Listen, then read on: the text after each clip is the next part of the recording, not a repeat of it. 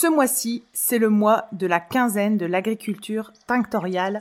Retrouvez tous les midis du 18 au 29 mars entre midi et 2 une vingtaine d'experts dans leur domaine qui parleront de l'agriculture tinctoriale.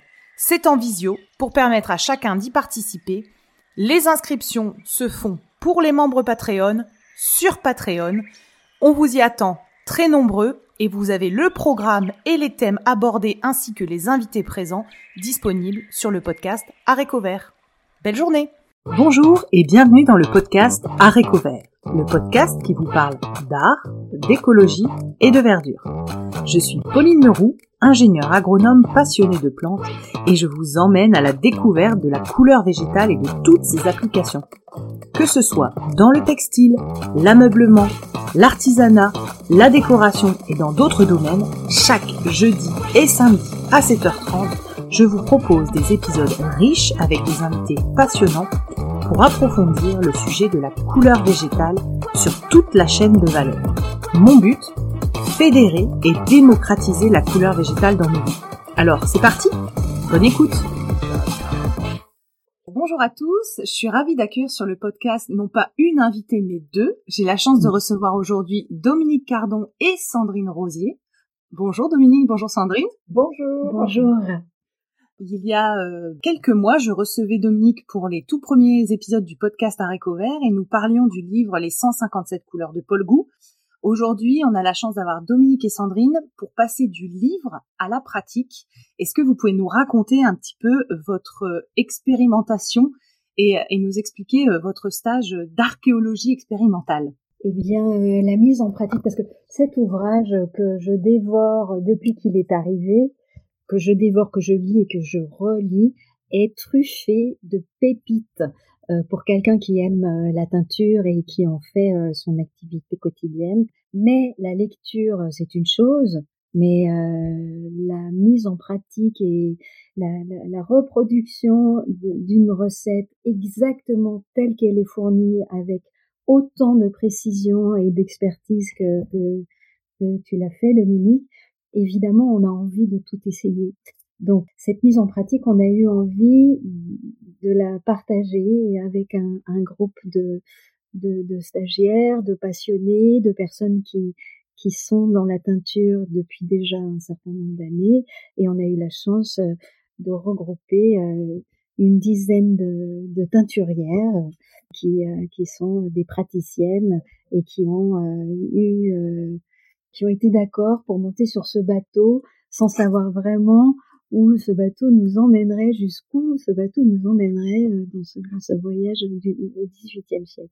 On a été invité par, euh, on a eu la chance d'être euh, incluse dans les séries de stages de, l'association Vieille Racine et, et Jeunes Pousses, avec les encouragements de Thierry Thévenin, son fondateur, c'était un stage un peu particulier, je crois. Pour la première fois, on était deux d'une part, et ensuite euh, l'archéologie expérimentale des teintures, c'était aussi une nouveauté pour euh, dans cette série de formations dans lesquelles Sandrine euh, intervient depuis plusieurs années, de même que d'autres amis teinturiers comme David Santandréou mais là, alors, c'était vraiment effectivement euh, de l'archéologie expérimentale euh, sans filet. On a informé les stagiaires de la situation, qu'on était tous euh, à la découverte de, de, ces recettes. Alors, évidemment, toutes les deux, on, avait beaucoup discuté sur le choix, puisque 157 couleurs, c'était injouable en une semaine, même en deux.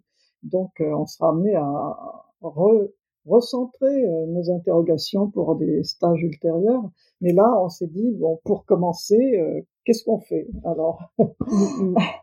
Donc, on a fait une sélection. Euh, bah, finalement, on a une petite trentaine de couleurs. On a réalisé 29 nuances en suivant scrupuleusement le mode d'emploi. En, en, travaillant en amont, on s'est vu souvent longtemps, à plusieurs reprises, pour partir à la recherche des ingrédients d'origine calculer les, les, les, quantités, les poids, quelles seraient les cueillettes euh, qu'il faudrait faire euh, et quand et comment, ajuster le tir euh, sur la sur l'outillage et la, mise en œuvre de toutes ces couleurs parce que il était impossible de faire une couleur une par une, il fallait être un peu comme un atelier de, de cette oui, époque.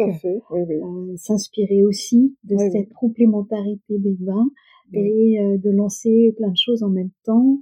les pieds de bleu en premier, évidemment. Mmh. Et les mordansages.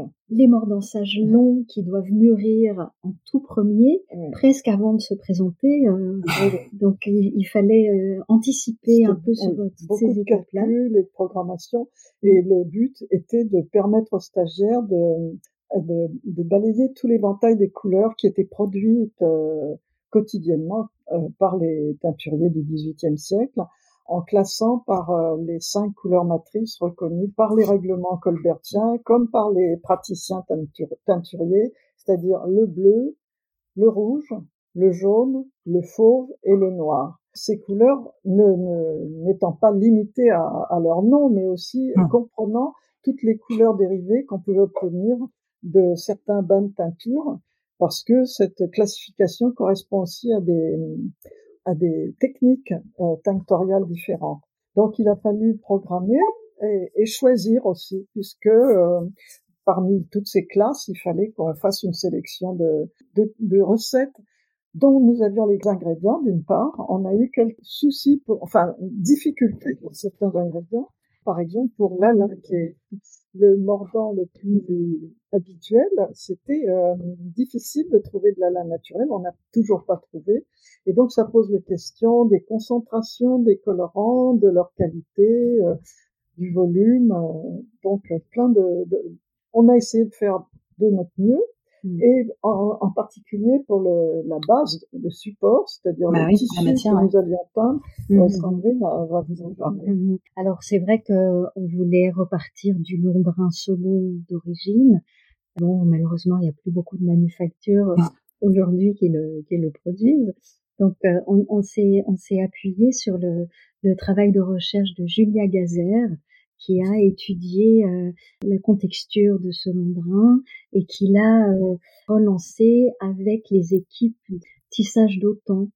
Et donc elle a remis en, au point un tissu qui se rapproche, euh, là c'est Julia en train de, faire de la teinture chez chez Green, chez Greening sur cette matière et donc le, le, le tissu est, est, vraiment ce qui existe aujourd'hui de plus proche, Du, Londres, second euh, d'origine. Pour nous, c'était important d'abord de soutenir le, le projet, le projet des recherches de Julia, et puis de, de, de, travailler sur une matière qui soit la plus la plus proche possible. Oui, euh, notamment du, du, point de vue de la couleur, parce qu'en fait, euh, mm. comme plein de gens le savent et, beaucoup d'autres l'ignorent, la laine n'est pas blanc pur, elle, est, elle a une tendance vers le jaune et chaque qualité de, de drap non teint et, doit être euh, vérifiée. Si vous voulez, ça, mm. on a commencé toute notre euh, l'aspect scientifique de ce stage était basé sur la vérification des, des résultats par rapport à des originaux. Donc,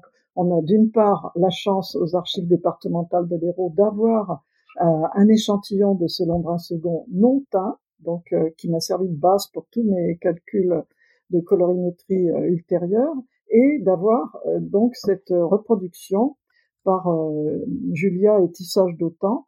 Et donc on est parti de, du blanc de, de, ce tissu non teint pour vérifier l'exactitude des résultats de couleurs que nous obtenions avec les recettes que nous avions sélectionnées. Ça a duré cinq jours, ça s'est déroulé dans, dans mon atelier à Montpellier. Et donc ça a été euh, cinq jours euh, ultra concentrés de mise en œuvre de teinture en faisant un aller-retour euh, permanent entre le texte, le manuscrit, l'observation des échantillons d'origine et le lancement des, des, différentes teintures avec un rythme assez soutenu.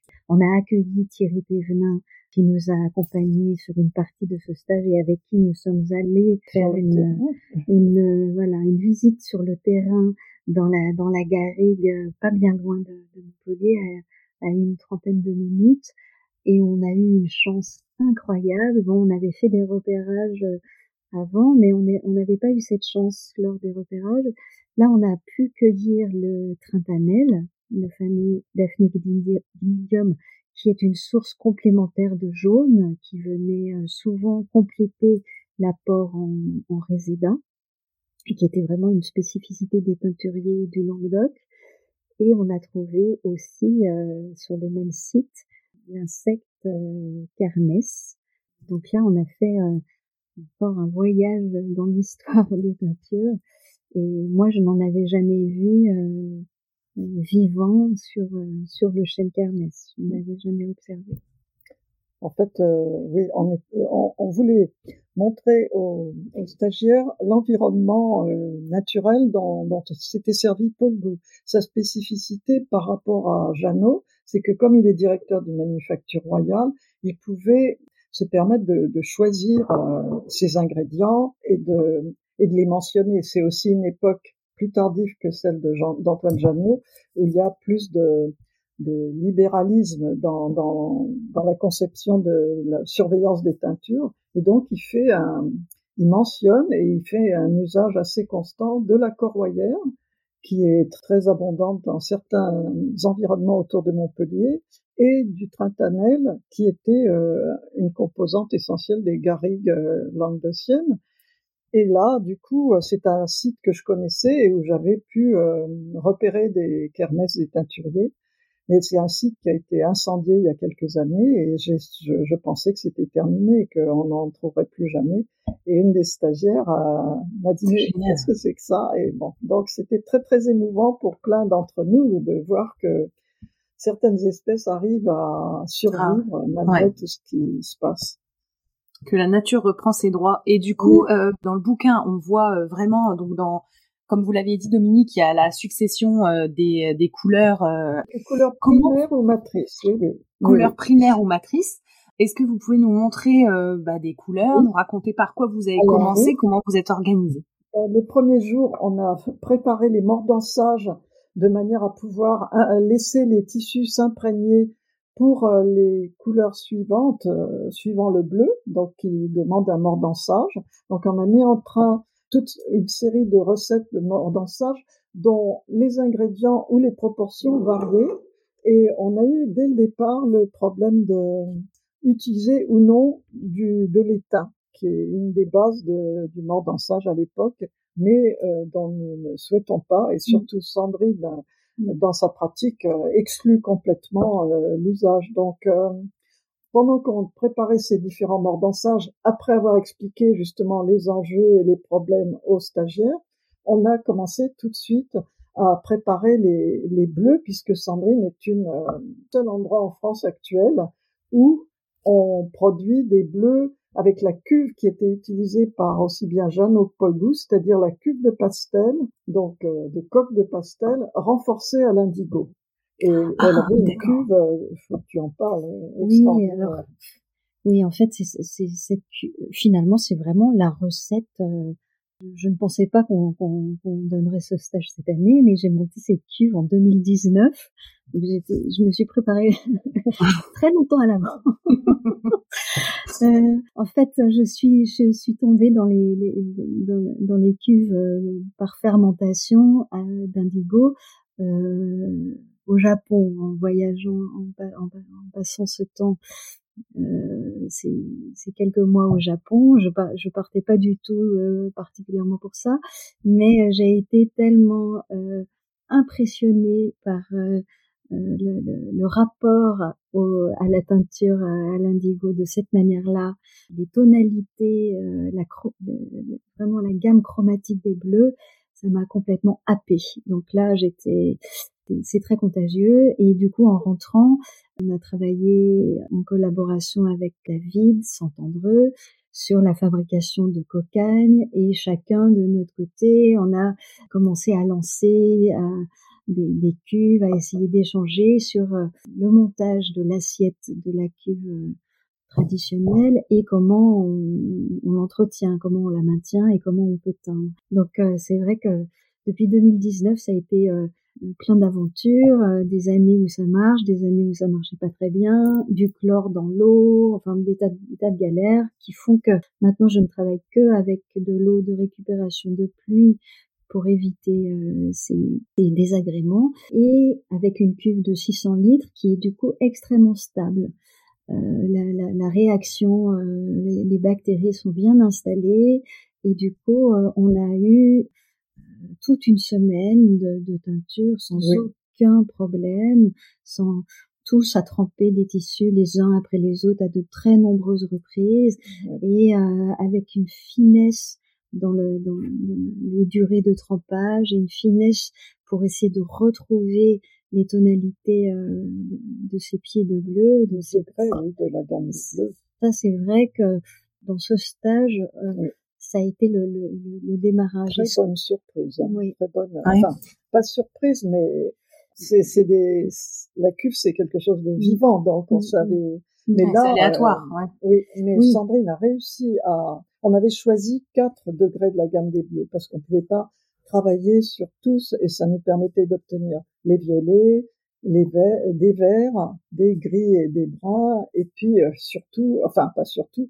mais pour finir, un, noir extraordinaire et mm. on, on savait pas si on pourrait euh, reproduire euh, comme on voulait. Donc on a mm. choisi 4 degrés de bleu et Sandrine a réussi à préparer d'avance des bandes d'échantillons de, de, tous les degrés de bleu dont on avait besoin pour les recettes prévues cette semaine-là. Mm. Pendant ce temps-là, les stagiaires, pendant la semaine, les reproduisaient euh, au fur et à mesure. Ah. Mais il nous les fallait dès le début. Comme, euh, voilà. et, il fallait qu'ils soient fixés. Euh, on n'aurait pas pu enchaîner la teinture des bleus et une, une, une teinture euh, euh complémentaire dans la foulée. Il, fallait avoir un peu de recul. Donc ça, on l'avait préparé à l'avance. Et donc on a ces quatre pieds de bleu, le bleu de lait, le bleu mignon.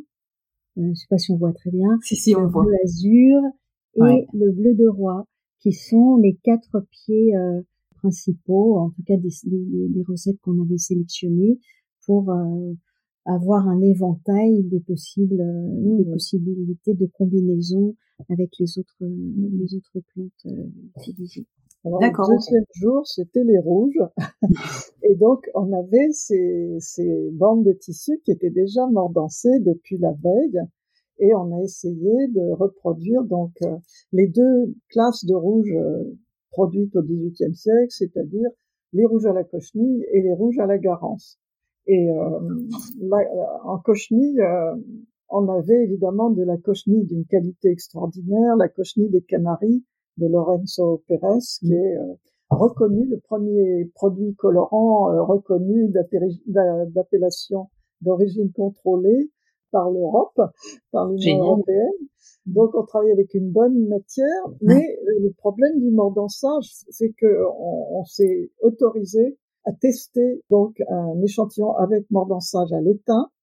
Euh, je n'ai pas pu reproduire le, la procédure de la composition d'étain du XVIIIe siècle qui est extrêmement dangereuse. C'est une dissolution de grenade d'étain dans l'acide sulfurique. Donc on s'est dit ça non quand même. Donc j'ai tout bêtement utiliser du chlorure d'étain qu'on peut trouver dans l'industrie chimique. Mais euh, c'est très intéressant comme expérience parce qu'en fait, je pense que l'étain est surdosé. Là, on a un rouge absolument euh, flashy, ah, ouais, une vraie écarlate. Et mm. puis après, on, on s'est dit comment est-ce qu'on peut reproduire l'écarlate sans utiliser d'étain. Alors, on a mm. fait plusieurs euh, essais de, de pallier à de faire du la lame, mais sur fond jaune. Alors l'idée de mm. Sandrine, c'était le fond jaune au curcuma. Mm. Mon idée, euh, basée sur les teinturiers de, du XVIIIe siècle, c'est d'utiliser le fusté euh, comme fond jaune pour euh, ces recettes. Et en fait, euh, ni l'une ni l'autre n'a vraiment bien marché. Mm. On n'arrive pas à reproduire jusqu'ici, mais nous n'avons pas. Euh, nous n'avons pas dit notre dernier mot. Voilà. On a fait ces premiers essais fustet, curcuma et roku pour euh, amener un, un fond jaune pour rester, enfin pour donner cette lumière de couleur de feu. Et après, c'est des questions de dosage. Donc, c'est une piste à, à, creuser euh, et on va y revenir. Oui, oui, oui. on peut aussi jouer sur le pH des bains. Enfin, on va essayer de trouver une solution. Pour les autres gammes de couleurs euh, dues à la cochenille, c'est-à-dire tout ce qui est cramoisi, soupe, vin, les violacés, ça posait aucun problème et on a reproduit, euh, alors sur fond blanc, donc toute cette gamme de, de cramoisi à rose, et puis sur fond bleu de différents degrés, mmh. on a obtenu tous les violets. Et là, on n'a pas de problème d'adéquation, on arrive à des, à des résultats euh, du point de vue couleur qui sont proches des, de ceux des, des, recettes et des originaux. Pour la garance, il n'y avait pas de problème puisque le mordansage traditionnel est, est à la lin, qui est absolument pas toxique. Et donc, on a reproduit sans difficulté le rouge de Garance lui-même avec une exactitude euh, vraiment extraordinaire. On mmh. était à moins de 1 de différence de couleur avec l'original. Et puis euh, les deux autres couleurs dérivées de la Garance, c'est-à-dire euh, la couleur de roi sur un pied de bleu et la, couleur cannelle qui demande un bain de jaune préalablement au bain de Garance. Et donc là aussi, ça ça ne posait pas de problème. Mm, ça, mm, c'était mm. la deuxième journée. La eh troisième ben. journée...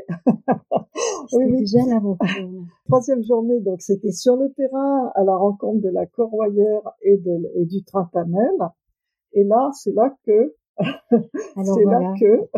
on, s'est voilà, on s'est on s'est frotté un peu au, à la un problème majeur. Voilà, et un problème extrêmement euh, décisif. En fait, on s'est rendu compte parce que pour arriver à faire tout, à faire toutes ces couleurs, on s'est organisé en, en équipe.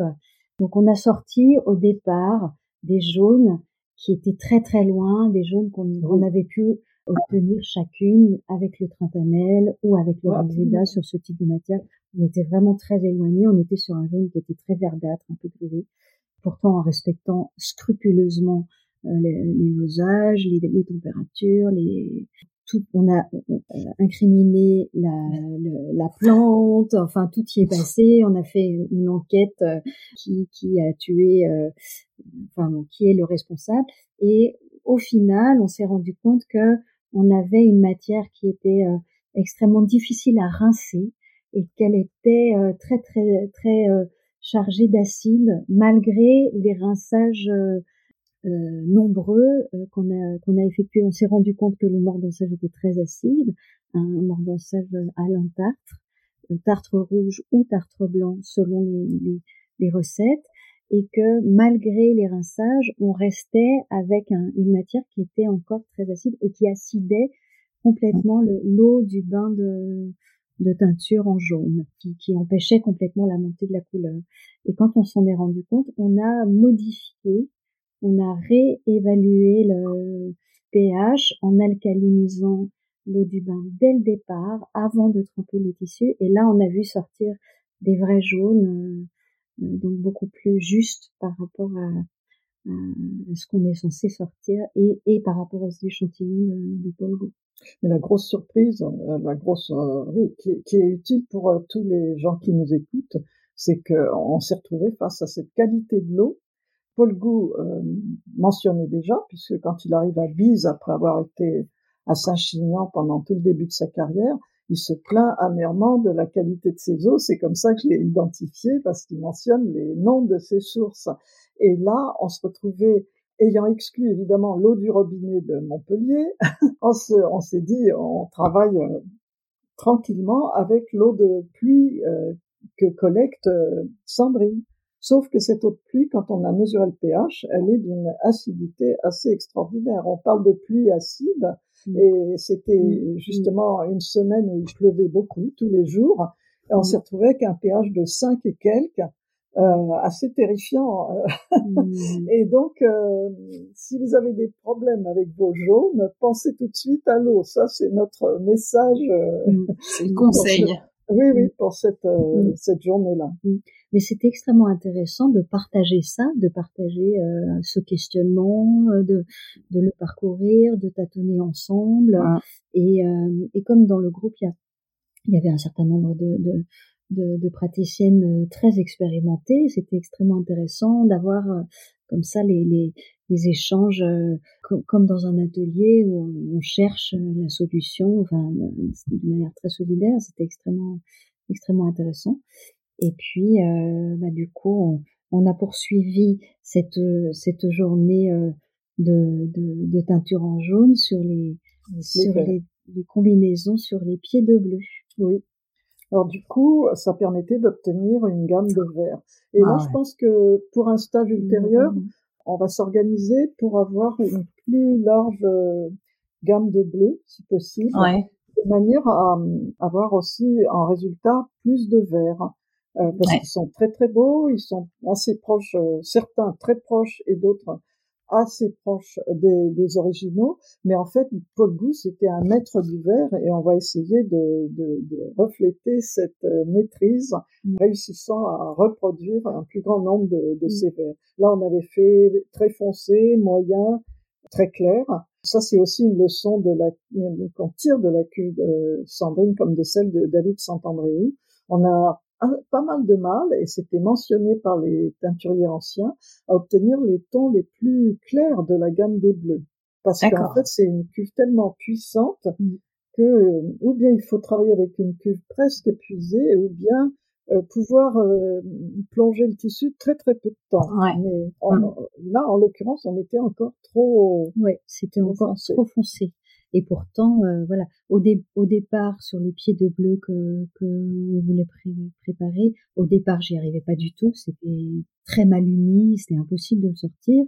Après, il y a eu un certain nombre de semaines où, où la cuve a pas mal travaillé, donc euh, elle s'est épuisée en indigo, mais surtout pas rechargée. Et voilà, on, s'en est rapproché, mais euh, ces cuves, enfin, ce bleu de lait, pour vraiment faire en plusieurs trempages pour qu'il soit vraiment solide. Là, je suis curieuse d'avoir les résultats en solidité lumière. Euh, je pense qu'il faudrait avoir une deuxième cuve qui soit euh, très peu chargée, une cuve très peu chargée, mmh. presque exclusivement pour les pour les, bleus très clairs. Mmh. Et pour avoir des trempages, des temps de trempage qui soient quand même euh, suffisants. Là, on est très court, c'est trop, c'est trop court. Et ce qui est intéressant sur, ces, sur cette gamme de verre et dans la pratique de Paul Gou, c'est la teinture en cascade. Donc, on utilise le bain de, de jaune. jaune. au départ qui est concentré et avec le même bain sur lequel on va rien rajouter, on va sortir un verre, puis encore un autre, puis encore un autre, toujours avec une régularité et quelque chose de très connu sur la reproductibilité, euh, puisqu'il est vraiment consigné dans, dans son ouvrage. Et ça, c'est un enseignement euh, dont il faut absolument s'inspirer aujourd'hui. On cherche l'économie, on cherche l'économie de, de, moyens et on cherche des, des pratiques de peinture qui soient économiques en eau, économiques en colorant, et là, on épuise le vin, enfin vraiment avec euh, une, avec une, mise en œuvre vraiment professionnelle où on sait exactement ce qu'on va obtenir dans un deuxième, un troisième, un quatrième, un cinquième vin en cascade.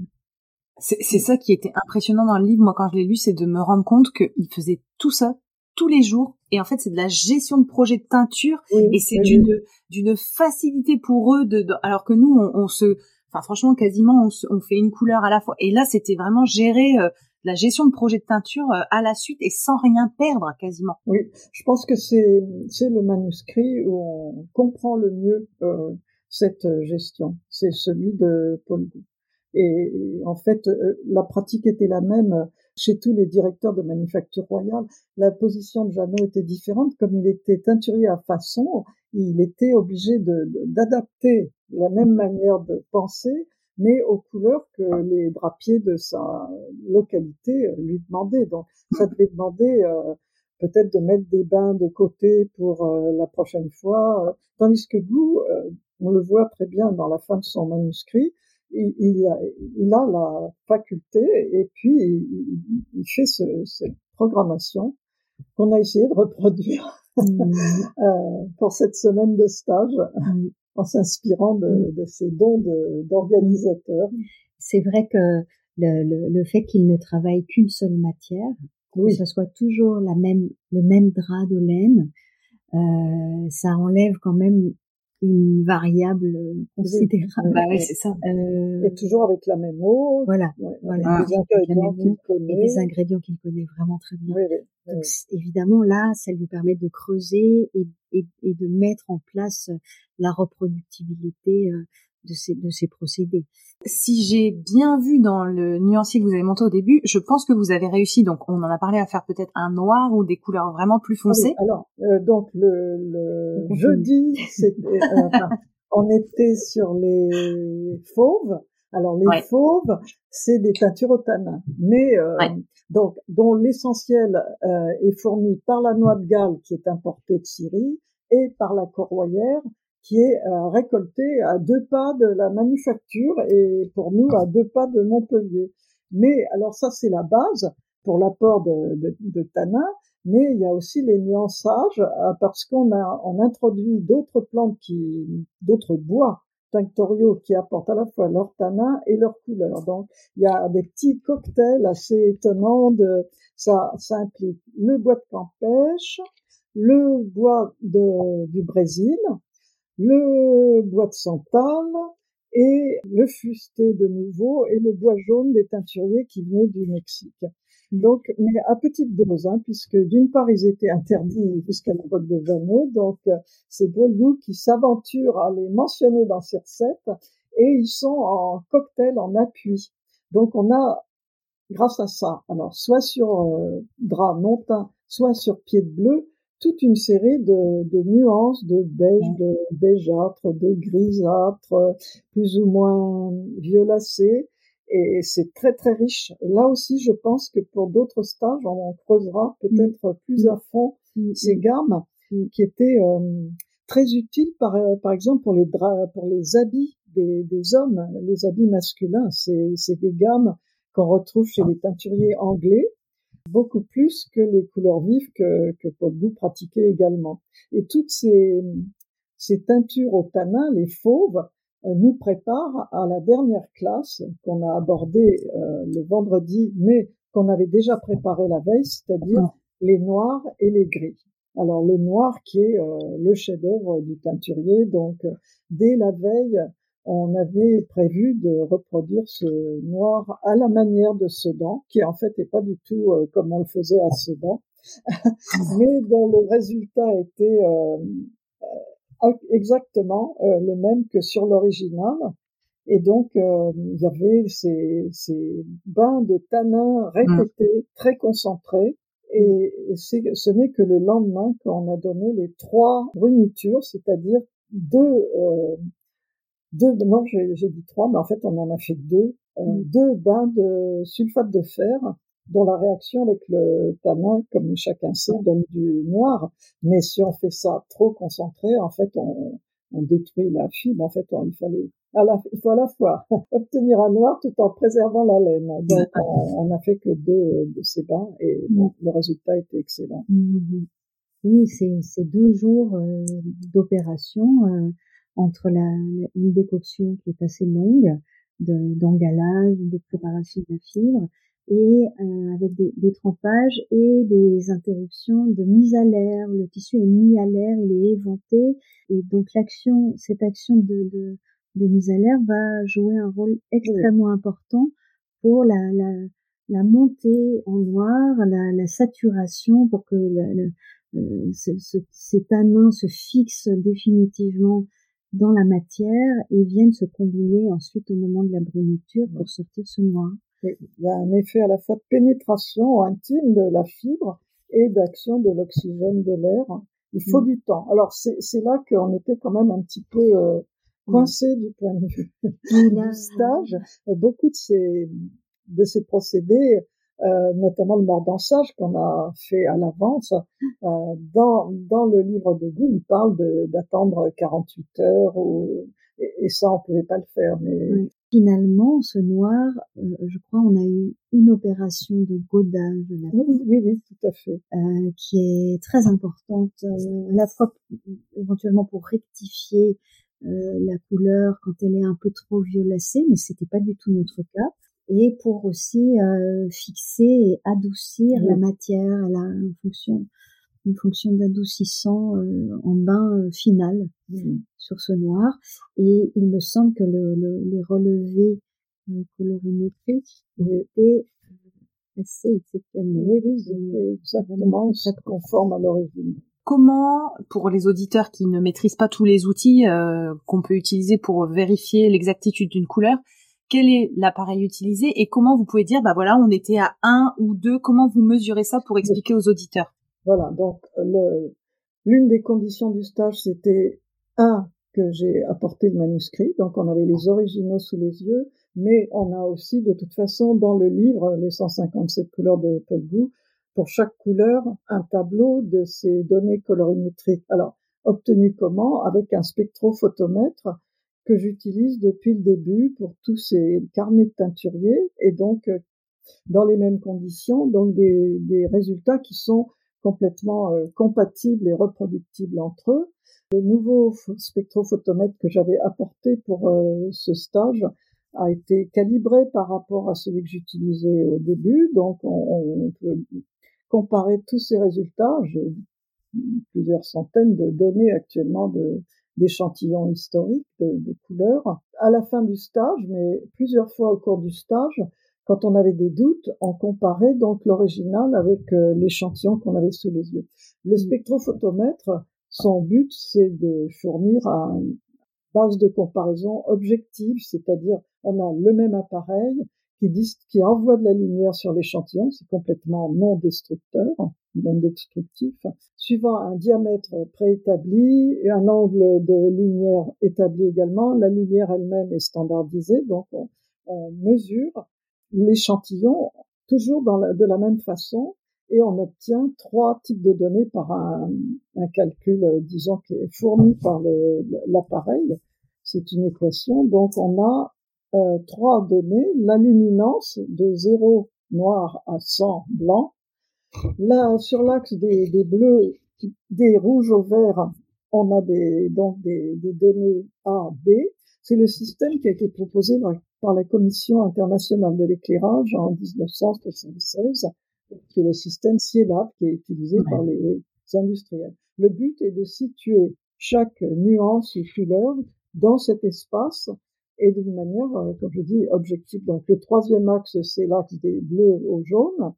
Et donc on a, avec ces trois données, la possibilité de calculer, donc de nouveau par des équations, la chromaticité, c'est-à-dire la saturation de l'échantillon, et de donner un angle de teinte, c'est-à-dire euh, du magenta par le jaune, le vert, le bleu, etc., exact également. Donc on a euh, vraiment une carte d'identité de chaque couleur. Si on a un original qu'on veut reproduire et un échantillon où on a essayé de le reproduire, là il y a encore un autre, une autre équation, celle des différences de couleurs. On appelle ça delta E qui donne la différence entre justement euh, l'échantillon et son original. Et bon, c'est ainsi qu'on a travaillé. Alors, c'était bon, beaucoup de teinturiers praticiens qui n'ont pas besoin de ce degré d'exactitude vont dire que l'œil humain est merveilleux et c'est tout à fait vrai. Mais là, il s'agit de pouvoir comparer des échantillons et des couleurs qui sont pas forcément l'une à côté de l'autre. Moi, je pense à justement tous ces, ces échantillons de textiles euh, teints qui sont conservés dans les archives euh, dans le monde entier, ou alors les pratiques de tous les teinturiers traditionnels du monde entier, c'est une comme une notation musicale, c'est une manière de communiquer ah. entre euh, coloristes et teinturiers que j'explore et que j'essaye de proposer euh, à tous ceux que ça intéresse. Et que vous avez expliqué donc dans votre livre. Oui, donc c'est page 27. Moi, j'en ai reparlé aux, auditeurs parce que quand j'ai découvert ça, j'ai mieux compris en fait. C'était un pour ah, moi un truc. Oui, Mais oui, voilà, c'était un des, une des pièces manquantes moi dans ma comment on comment on peut dire qu'une couleur est euh, se rapproche le plus. C'est grâce à ça et moi c'était un truc manquant donc euh, je, je le souligne. Ouais. D'accord. Donc vous avez au cours du stage et à la fin du stage, regardez à quel degré d'exactitude vous étiez des originaux. Si vous voulez, on est, on s'est servi de la colorimétrie à la fois comme outil en cours de travail, quand on avait un doute, pour guider. quand un tissu, oui, on se disait mais ça ressemble pas trop à, la photo. Euh. alors on, regardait dans quelle mesure on pouvait, parce qu'on voit aussi si c'est trop jaune ou trop rouge ou trop bleu ou trop vert, mm. ça guide quand même. On voit aussi si on est au hein. même au bon degré de luminance, si mm. c'est trop clair ou s'il faudrait. Donc si c'est trop clair, on peut toujours rendre un peu plus foncé. Donc on mhm. s'en est servi. Et puis à la fin, on s'en est servi vraiment comme conclusion du stage pour dire est-ce qu'est-ce qu'on a réussi, qu'est-ce qu'on a raté, et ce qu'on a raté, comment est-ce qu'on peut le faire mieux pour le prochain stage et pour d'autres expériences. Mm. Et partager notre expérience pour ceux qui veulent faire ça chez eux, hein, donner des pistes, euh, notamment donc comme je le disais, euh, mm. volume, eau, mm. euh, ingrédients, tout ça est à tenir en compte. et intensité de la cuve d'indigo. Bien sûr, vous avez sûr. Ça nous a été aussi très utile parce que dans certaines recettes de Paul Gou, il y a le, le, le, certains dosages qui sont laissés à l'interprétation du praticien. Euh, une bruniture, euh, ah il n'y a aucun, il a aucune durée précisée, ni même quantité, ni volume des bains mmh, euh, mmh. sur le rapport de bain utilisé. Enfin, et un certain nombre aussi de, de, de bains euh, successifs sur lesquels il est précisé remuer jusqu'à l'obtention de la couleur euh, désirée. Donc, euh, ça nous a été utile aussi pour nous guider dans ce sens-là, puisque la bruniture... Euh, on allait très doucement. Voilà, hein. on, y allait doucement, et au bout d'un moment, on se dit, allez, on y va carrément plus. Enfin, euh, c'est un, un c'est un des outils euh, qui peut être euh, extrêmement éclairant sur l'optimisation du procédé. Oui, parce que la bruniture, c'est du sulfate ferreux. Bon, c'est pas trop trop bon. Donc, on, on allait vraiment à, petit à petit euh, pour en mettre le moins possible finalement. Mm. Et parce que oh, sauf pour le noir, il ne mentionne pas de quantité. Mais vous savez, il devait y aller à la louche, enfin pas à la louche comme on le dit maintenant, mais vraiment avec des mesures. Euh, ils avaient leurs instruments, mm. donc je pense qu'ils y allaient doucement aussi. Mm. Donc cet outil vous a permis et de vous guider au fil de la pratique et de valider euh, l'exactitude des coloris euh, au final. Ah, c'est top. Et alors, mm-hmm. du, du coup, euh, donc vous avez tiré des conclusions, des enseignements et en plus que vous partagez avec les personnes qui sont avec vous en stage. Une mm. des questions qui va forcément, euh, comme je vous disais, m'arriver, c'est euh, est-ce qu'elles vont faire d'autres stages? Est-ce qu'elles vont faire toutes les couleurs? Parce qu'il y en a 157 et là vous en avez fait 29. donc, est-ce que vous pouvez me dire un petit peu la suite de cette aventure? Est-ce que d'autres personnes vont avoir la chance d'assister à des stages co-animés par vous deux? Est-ce que vous pouvez nous raconter un peu la suite? Bah, je dirais que nous, nous avons beaucoup de chance euh, déjà toutes les deux de, de, de, de, reparcourir ces, ces, ces, recettes et de les partager avec euh, des personnes qui ont envie de faire ce parcours euh, avec nous. C'est un bonheur, c'est vraiment extrêmement réjouissant et extrêmement instructif. C'est des leçons, c'est des enseignements procédés. Alors, ce stage a un jumeau en fait à la ferme école de Mersin des vieilles racines et jeunes pousses dans la Creuse, qui était le stage d'origine, qui était programmé d'origine et que nous avons euh, dupliqué un peu en avance parce que la, la, liste, d'attente était trop importante, donc euh, on, a, on nous a fait pression pour, euh, pour faire un peu plus, ouvrir un peu plus de nouvelles couleurs. là, ça dépendra aussi de notre du temps qu'on aura.